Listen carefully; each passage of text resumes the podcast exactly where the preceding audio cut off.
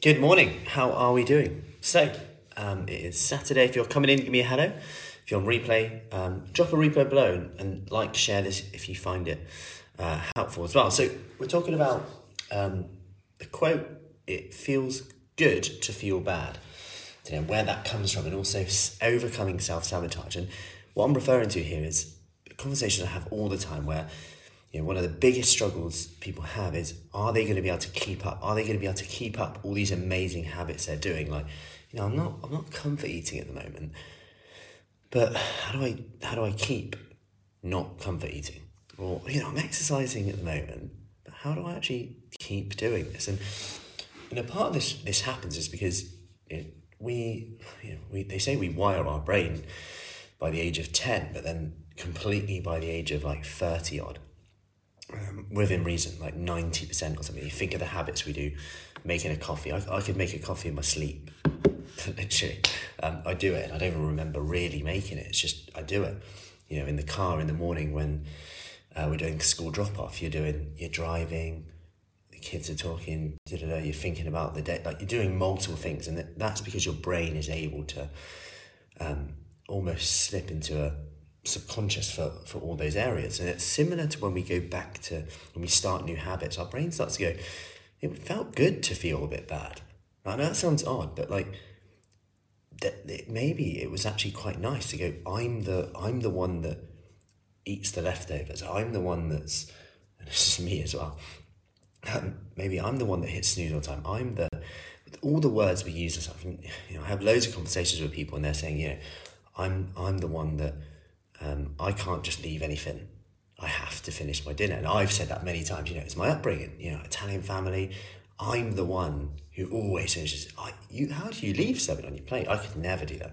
And when we're saying that, we're living up to that because our brain will remember that and go, remember what you do.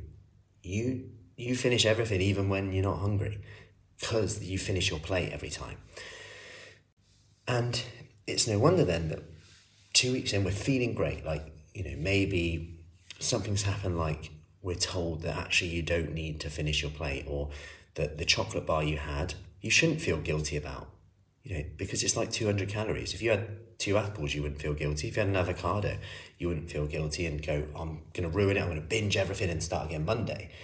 Yeah, we're told that now actually you don't need to feel guilty. Now we go, you know what, yeah, I don't, and I feel great. Actually, I had my chocolate bar and I'm going to get back on track. I can do this.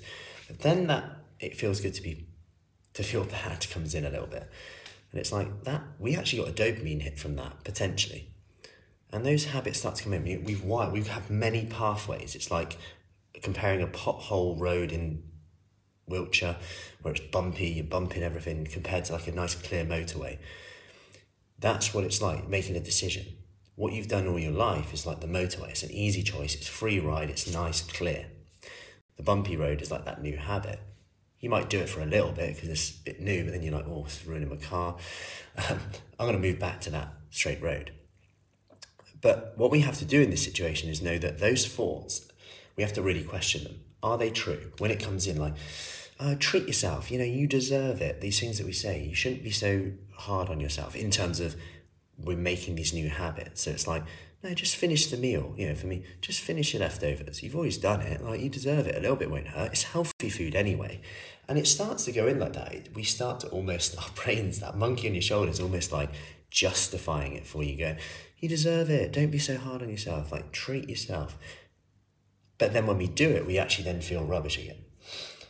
And I'm sharing this because what we need to be doing this session, we have in our brand new Kickstart book, our food and mood diary, to really get into how am I feeling before eating, how am I feeling after eating, to get this awareness in. And 2 questions I'd ask you today, and I talk about these a lot, but number one is, and I hope that kind of explains why we do this a bit more, but number one is, I'm choosing to eat this food because, and just write down the reasons why. Then, I'm choosing to not to eat this food right now because, then write down the reasons why.